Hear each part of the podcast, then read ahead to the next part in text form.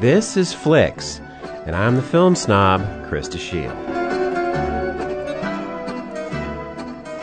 An expedition of Spanish conquistadors exploring the Amazon jungles in search of the golden city of El Dorado is overthrown in a mutiny by the power hungry Don Lope de Aguirre, who drives the soldiers ever deeper into the forest on an insane quest to establish a private kingdom. From 1972, directed by Werner Herzog, the film is Aguirre, The Wrath of God. Aguirre was a real historical figure, but for Werner Herzog, he becomes a metaphor. Herzog, one of the boldest experimenters in modern cinema, here subverts the adventure genre in the service of his metaphysical and political obsessions. For him, the Spanish conquest, so blithely related in our history books, is a symbol of self destruction. The subjugation of the Indians, the maintenance of the trappings of European royalty in the midst of the most threatening wilderness. Aguirre's gradual equation of his own will with the wrath of the divine will. All these combine to create a mood of strangeness, terror, and helplessness in the face of evil.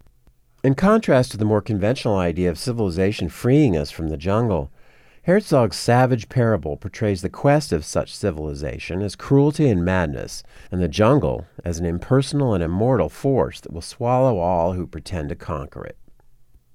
Filmed in Peru, the picture has astonishing photography by Thomas Mauch and a compelling performance by Klaus Kinski as Aguirre, whose hunched, brooding presence emanates a sense of delusional power over his surroundings.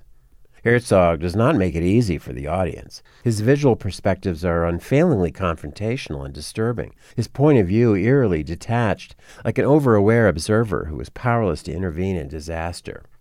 There are no special effects. The actors and crew actually went through the arduous and treacherous river journey. The shoot was so difficult that Kinski is said to have threatened to leave, only staying after a physical altercation with the director. At one point, when the conquistadors encounter an Indian, a priest hands him a Bible, saying it's the Word of God, and the Indian then puts the book to his ear but can hear nothing. Then they notice he has a little gold ball hanging around his neck. They rip it away from him and ask, Where's the city of gold? Thus, the pretense of faith gives way to the reality of greed. In a late scene, we behold a raft being covered in hundreds of scurrying monkeys. This bizarre masterpiece is full of such memorable scenes and set pieces. Aguirre, The Wrath of God, is one of Werner Herzog's most brilliant achievements. In this film, he attacks the age old quest to dominate and conquer the world, depicting it as sheer madness. The viewer is overwhelmed with a vision of the utter futility of the power principle in human affairs.